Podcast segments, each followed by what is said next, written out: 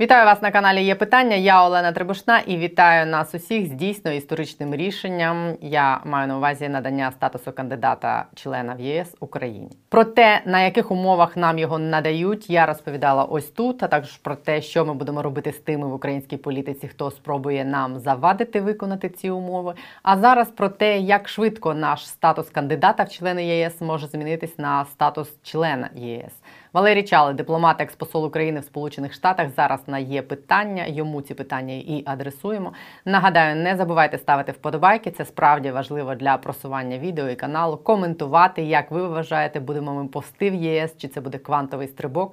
Перевірте, чи натиснули ви дзвіночок, щоб отримувати повідомлення про нові відео у нас. Ну і підпишіться, якщо досі не підписані на «Є питання».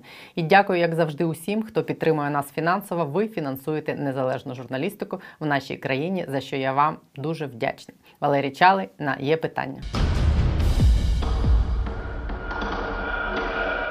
Хочу вас запитати, скільки може тривати наш шлях до Є С від статусу кандидата в члени Є С до статусу члена Є С? Якийсь от найбільш оптимістичний і найбільш песимістичний сценарій, але давайте виключимо той варіант, коли у нас його відберуть так само, як і дали. Ну, перш за все, ми ж розуміємо, що зараз це рішення для нас дуже важливо. Як знаєте, така відповідь агресору, який, власне, ставив за мету зруйнувати всі наші плани. І тут це відчули європейські партнери, і вони це рішення політичне прийняли. Навіть з тою дорожньою картою, яка буде там далі по виконанню деяких реформ. Але стосовно термінів, я коротко скажу. Дуже коротко. Як людина, яка давно цим займається, і на різних посадах, і в громадянському секторі, ніхто вам зараз цього не спрогнозує. Тут можна тільки сказати про досвід раніше країн інших, які проходили свій шлях. Зокрема, говорити про Хорватію, яка от крайньою країною проходила такий шлях приєднання до Є С. Там було прийнято рішення кандидатства, потім через рік почати переговори. Шість років велись переговори, після того були ще півтора роки на договір про приєднання. Ну, тобто, фактично, от бачите, це десь вісім років. Ну, от інші країни було таке, що і за два проходили шлях. Але є такі, що п'ять країн-кандидати, які вже кандидатствують там і десять, і, і, і більше, і двадцять років. Тому ніхто вам не спрогнозує. Два фактори ключові. Перше, це готовність Європейського Союзу до розширення, адже кандидатський статус – це вже перехід від політики саме політичної асоціації економічної інтеграції до якраз ходу до членства. А для цього потрібне рішення політичних країн Є С до розширення. Це головніше навіть від того, що ми пройдемо свою частину. Так що, як би там не було, але всі країни так ішли. Не знаючи дати, але знаючи тут дуже добре, що робити. Тому е, шлях до членства – це не про дати, а це про здатність країни і Є С е, ну, пройти оптимальним шляхом і оптимальним темпом. Наскільки я розумію, Є С самому зараз вигідно, щоб ми е, йшли по цьому шляху, тому що вони зараз е, після війни, чи може навіть зараз під час війни, будуть надавати нам так чи інакше велику кількість там фінансової підтримки, і для них би було важливо, щоб тут працювали ці всі інституції, які ми маємо на цьому шляху побудувати, щоб був контроль за цими грошами, щоб не було корупції, щоб вони ефективно використовувалися їм самим. Це, мабуть, вигідно зараз. Ви знаєте, чесно кажучи, вони би ну, обійшлися би без цього, якби не було з нашого боку такого тиску, і не тільки влади, але й громадянського суспільства, ну, тобто такого бажання, яке ще підкріплено готовністю, ну, по суті, на сьогодні віддавати життя за вибір для своїх дітей на майбутнє. І я пам'ятаю дві тисячі чотирнадцятий рік, коли дійсно ми можемо, це правда, і про це говорила і Урсула фон дер Лайєн, голова Єврокомісії, що українці стояли з європейськими прапорами, прапорами Є С, починаючи з дві тисячі чотирнадцятого року, вже з готовністю, ну, по суті, віддати життя за це, починаючи з Майдану, потім на фронті дві тисячі чотирнадцятого року і, і зараз тим більше. І прапор, я пам'ятаю, ми привезли в Вільнюс прапор Європейського Союзу, коли Янукович якраз відмовлявся від цього шляху. Тому, в принципі, знаєте, для нас це ще і орієнтир, наш шлях. Тому ми знаємо, що ці реформи потрібні нам самим. І часто вони болісні, в першу чергу, для владних інституцій. Треба міняти щось, треба обрізати якісь свої там бажання контролювати судову владу або контролювати громадський сектор. Тобто, як би там не було, ці реформи, які пропонуються Європейським Союзом, які робляться зараз у нас по угоді про асоціацію, а далі, я дуже сподіваюся, буде робитись по е, тим главам переговорним передвступним тридцяти п'яти по шести блокам, де ми будемо все-таки покращувати свої можливості. Адже кожна країна, яка пройшла цей непростий шлях, е, в рази збільшила свої і показники валового національного продукту, і м, життя для людей. Ну, тобто, ясно, що в Європі краще зараз на сьогодні, в Європейському Союзі, умови, стандарти, в першу чергу для суспільства. Тому ми йдемо цим шляхом. Я б хотіла уникнути питання про те, як на це рішення відреагує Росія, тому що не їх собаче діло, але я думаю, що цього питання не уникнути. Як ви думаєте, чи буде якась реакція Кремля? У них кожен раз була ідіосинкразія, чи там всплески їх істерик, коли Україна робила черговий шлях на шляху європейської і євроатлантичної інтеграції. І я дуже добре пам'ятаю просто тиск і погрози дві тисячі чотирнадцятого року перед підписанням і ратифікацією угоди про асоціацію. Тобто, я думаю, що ті ж самі настрої ще більше зараз у них. Якщо назовні вони видають якісь свої тіради, ну ж ми ж розуміємо, там брехня на брехні, і ясно, що вони це дуже сильно переживають в плані того, що руйнуються їх наміри. Хоча формально це звучить так, що ЄС же це ж не силовий блок, чи не НАТО, це ж не система там оборони.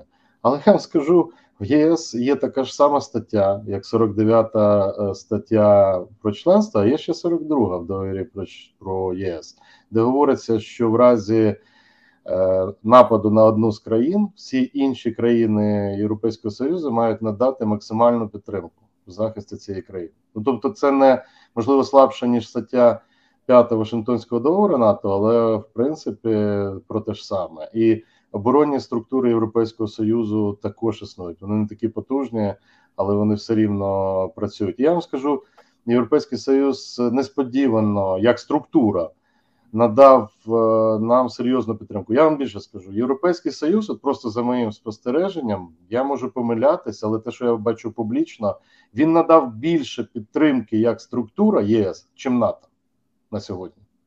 Тобто країни НАТО окремі, ну, починаючи, очевидно, США, Великобританія і всі інші країни НАТО, вони надають підтримку. Але якщо говорити про Європейський Союз як структуру, то вона навіть більша.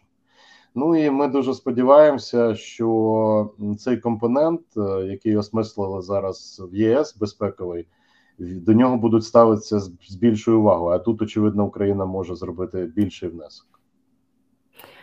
Продовжуючи тему про Росію, як ви ставитесь взагалі до цих їх постійних погроз про те, що вони будуть наносити удари по центрах прийняття рішень? Сьогодні Резніков сказав, що ці хаймарси перші вже в Україні, це їх дуже дратує.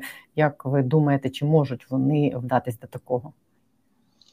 По-перше, удари не просто можуть, вони вже наносили удари і продовжують це робити.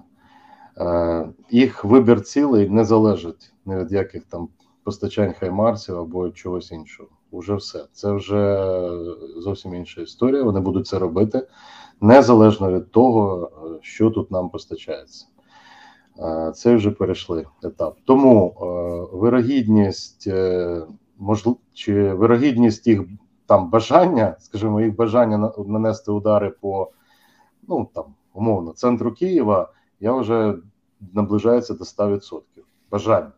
Тепер стосовно рішення, воно залежить, звісно, від багатьох факторів, але те, що вони його готують, підготували і можуть це зробити, в мене немає ніяких сумнівів. Воно просто безглузде з військової точки зору, ну абсолютно. Тому не знаю, чи вони захочуть витрачати кілька десятків ракет високоточних для того, щоб, що називається, подолати нашу систему ППО. Тому така загроза є, Ну, ймовірність я навіть не хочу визначати, але ми ж готові до різних розвитку подій. Тому ми вже не просто бачили, ми були в Києві під цими ударами ракетними. Тому треба бути уважним, звичайно. Треба бути уважним і брати як реальну загрозу можливість нанесення такого удару ракетними, високоточними ракетами по Києву. Я не знаю далі, тобто це знають наші спеціалісти і, очевидно, до цього готові.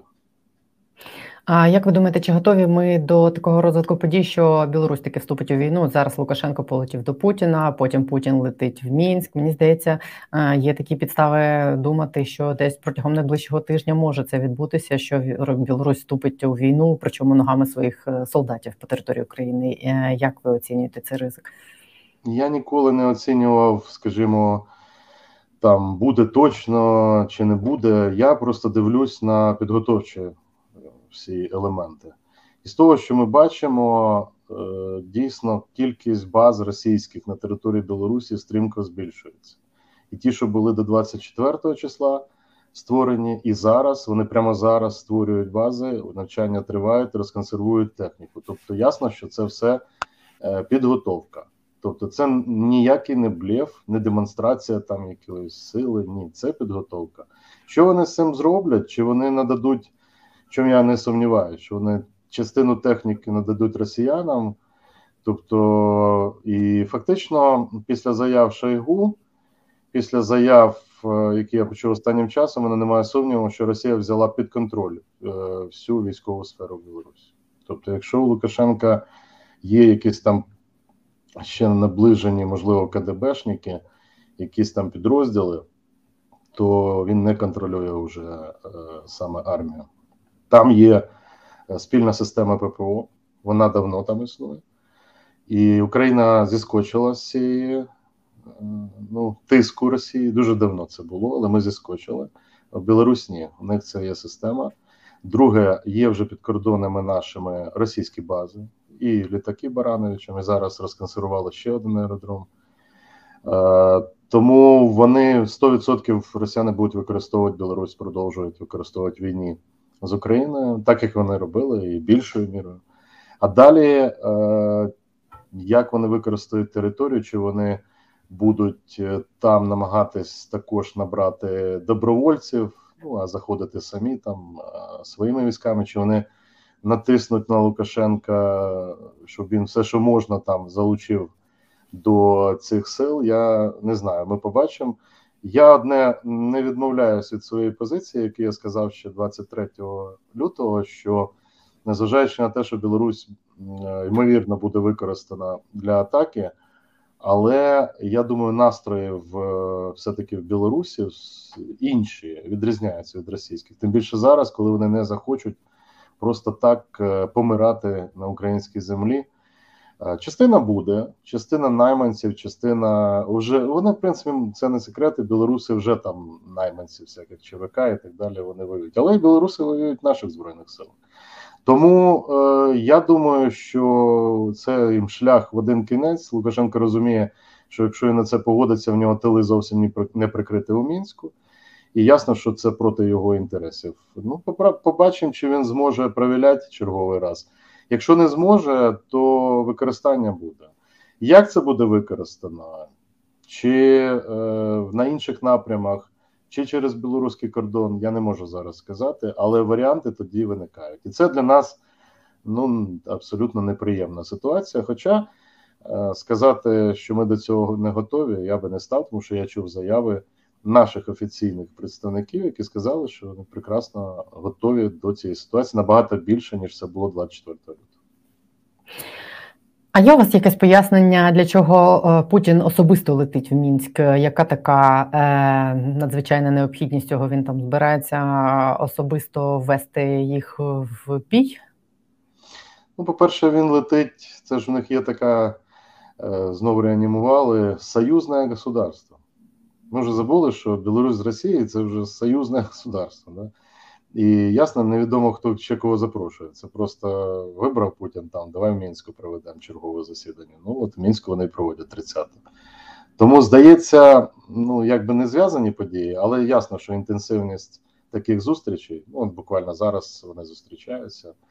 І ясно, що це не про союзне государство. То це буде мова черговий раз. Я думаю, я думаю, що буде представлений остаточний ультиматум Лукашенку. Тобто буде показано, що будуть далі діяти з Білорусі, з ним чи без нього, байдуже, але будуть діяти. Ну, я чому і кажу, що тут вже ж уже питання не в тому, чи Лукашенко щось приймає рішення, питання в тому, яке рішення приймуть росіяни.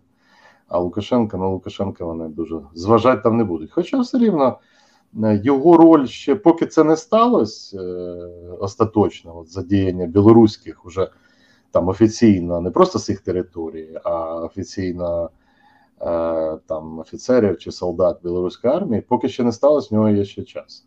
Як, як тільки це станеться, то Лукашенка взагалі можна списувати повністю. І він це розуміє прекрасно. От така я на днях, я не перебільшував би ці заяви, але вони все рівно прозвучали, що ми не будемо визнавати там ДНР, ЛНР, ми взагалі не будемо в цю гру грати, надавати свою ОДКБ там брати участь. Значить, вони казахи якось, казахстанці якось провіляли, а поки що намагаються. А от е, умудрений опитом Лукашенка якось ні. Я щось більшого від нього очікував. Ну, побачимо, може ще нас здивує. І останній момент до вас питання. Як вам вдається, чи продовжує Росія нариватись на відкрите протистояння з НАТО, з колективним Заходом, зважаючи на те, що вони зараз погрожують Литві за блокаду транзиту до них? Ну і взагалі, чи вони все ще хочуть оцього такого, не знаю, відкритого зіткнення? Я впевнений, що Путін особисто, його найближче оточення такі яструби тим більше, хотіла би і зіткнення з країнами НАТО, і показати неспроможність НАТО. Це бажання було з перших днів. Більше того скажу, це вже, ну, мені принаймні це говорили досить відкрито, що в дві тисячі чотирнадцятому році напад планувався на Естонію. І ця інформація була в структурах НАТО. Тобто і тоді НАТО було менш готово до цієї реакції, ніж сьогодні.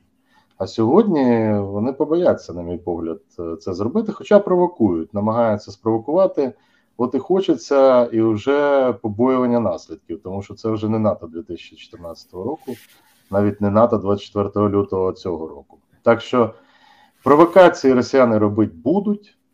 Зіткнення, я вважаю, ймовірне. Я взагалі вважаю, я думаю, що це буде дуже таким несподіваним для мене розвитком подій, якщо не буде все рівно рано чи пізно цього прямого зіткнення з НАТО Росії. Вони, знаєте, в них своя логіка у росіян, і якщо воно наступить от е, зараз, то, на мій погляд, е, воно буде коротким і не на користь Росії, ну, а для нас, звісно, це буде підтримка серйозна. Ну, в будь-якому разі, я дуже, дуже так пишаюсь литовцями, тому що у нас у всіх багато друзів в Литві і офіційних представників, вони сміливі люди, тобто вони займають свою позицію, чітку, обґрунтовану, і маленька країна, але смілива. Ну, вони прекрасно розуміють, що це війна наша. Для литовців це спільна війна з Росією, нас і їх. І як тільки це стане спільною війною не тільки проти України, Росії, а проти НАТО, тоді все. Тоді перемога буде більш швидкою. Ну, звісно, зараз нам важко самим, навіть при підтримці партнерів. Тому е, я думаю, що така вирогідність велика, її форми можуть бути різними, в будь-якому разі Росія не досягне своїх цілей. Так що там зараз ідуть обговорення. Одна група все-таки говорить Путіну «давай», вперед, як ми говорили, а інша каже, вже не та ситуація. Уже, бачите, нас тут потрощили, переламали в Україні, а ще нам не вистачало тут від НАТО получити по голові. Тому бояться. Але побачимо. Тобто, знаєте, обставини можуть бути такими, що можна просто щось думати, а потім складається ситуація, яка вже веде тебе просто і не можна зупинитись. Але наслідок буде для Росії тут однозначний. Тому що США сказали чітко, напад на будь-яку країну НАТО, все. Вступаємо в війну і б'ємо всіма можливими способами. Так що вони це розуміють. Фраза «Росія не досягне своїх цілей» звучить як якась іронія, тому що які в них цілі щоразу змінюються, ніхто не може, мені здається, досі зрозуміти, що зроблять, те й буде ціль.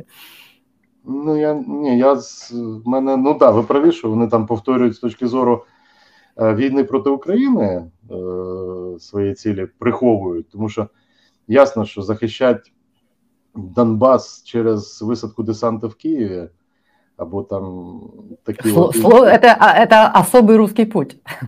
Да, ні, це ясно, ми, ми розуміємо, що це, це просто брехня. брехня. І, і ми прекрасно розуміємо. Яка базова ціль – це протистояння Росії з Заходом. Ну так, умовно, да?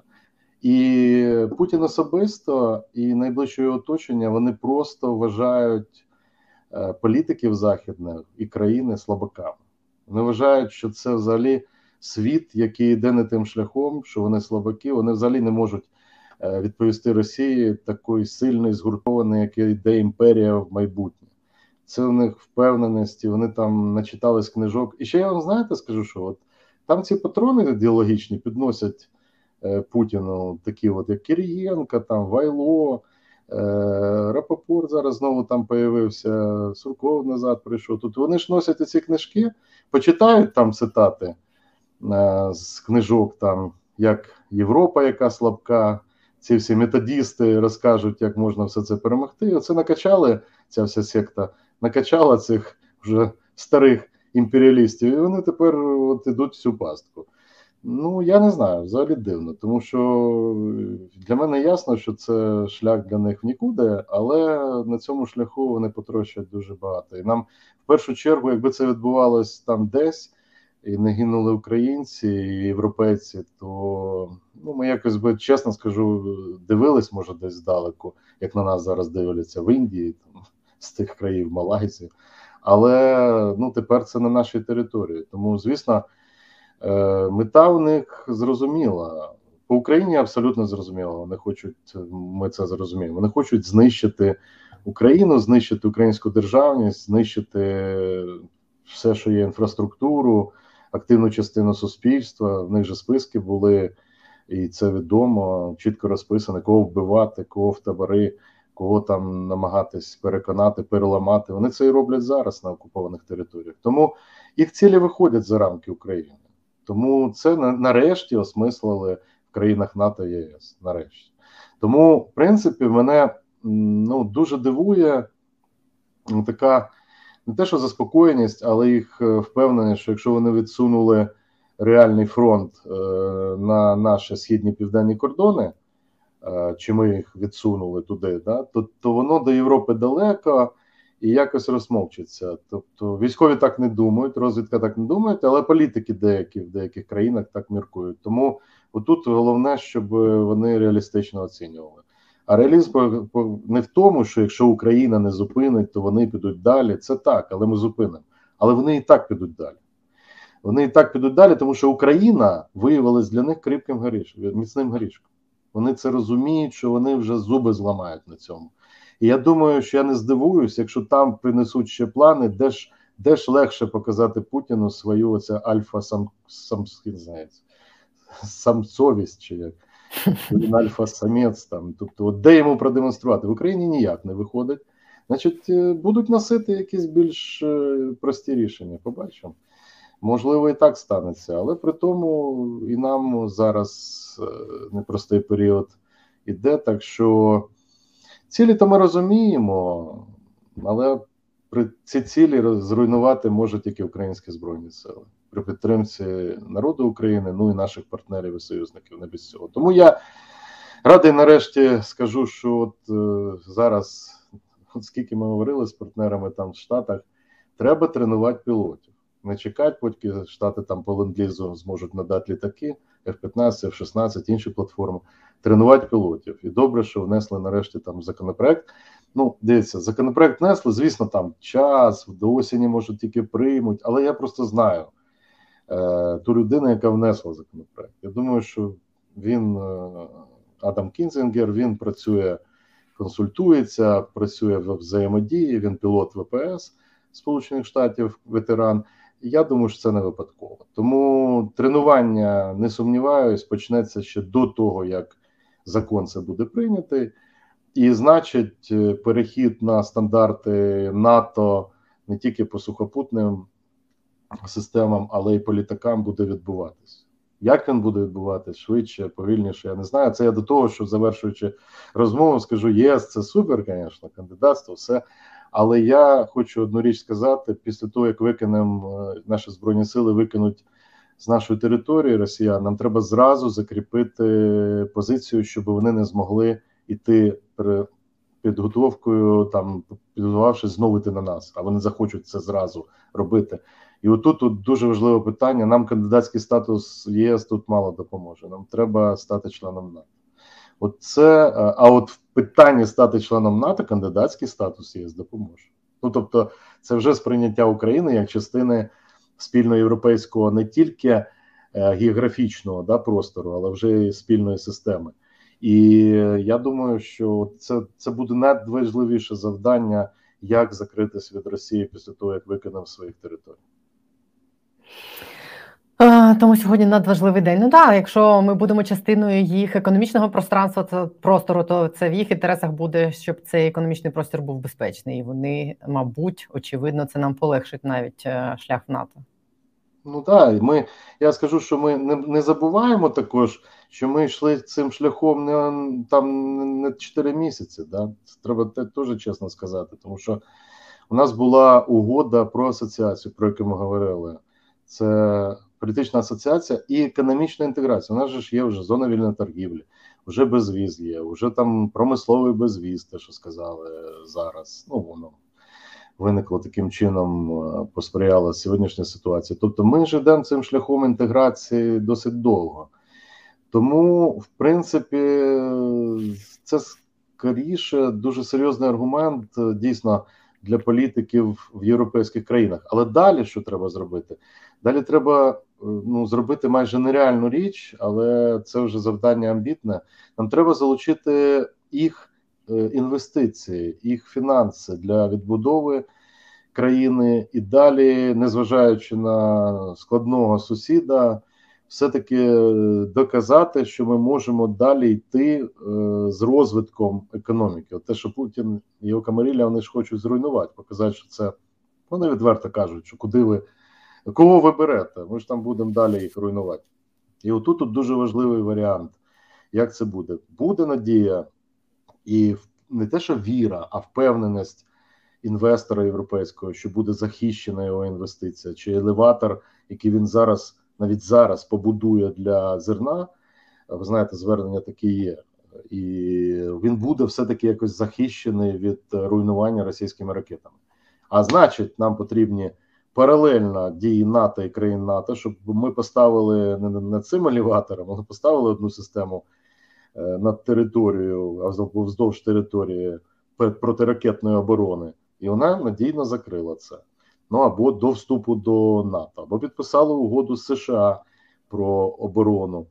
Тобто це паралельні процеси, і дійсно дуже важливо, щоб оцей інвестиції, економіка і, і безпека йшли паралельно. Щоб не вийшло такої ситуації, що ми отримали просто політичний сигнал, а потім відклали всі питання на потім. Хоча уряд український зараз заявив, що всі оці додаткові там вимоги, переговори спробують до кінця року провести. Якщо так зроблять, і ми побачимо в кінці року, що навіть під час воєнного стану, в складних умовах зробили, це буде хороший сигнал. Це значить, є політична воля рухатися далі. Але я вам скажу, для влади це буде дуже важко, тому що тут треба, знаєте, наступати собі трохи на свої інтереси, тому що там треба і судову реформу зробити, і засоби масової інформації не контролювати так, як політичною цензурою, скажімо так, а не військовою. Ну, тобто виклик серйозний. Але офіційно сказали на всіх рівнях, да, ми готові. І президент, і віце-прем'єр з питань європейської євроатлантичної інтеграції, і парламент.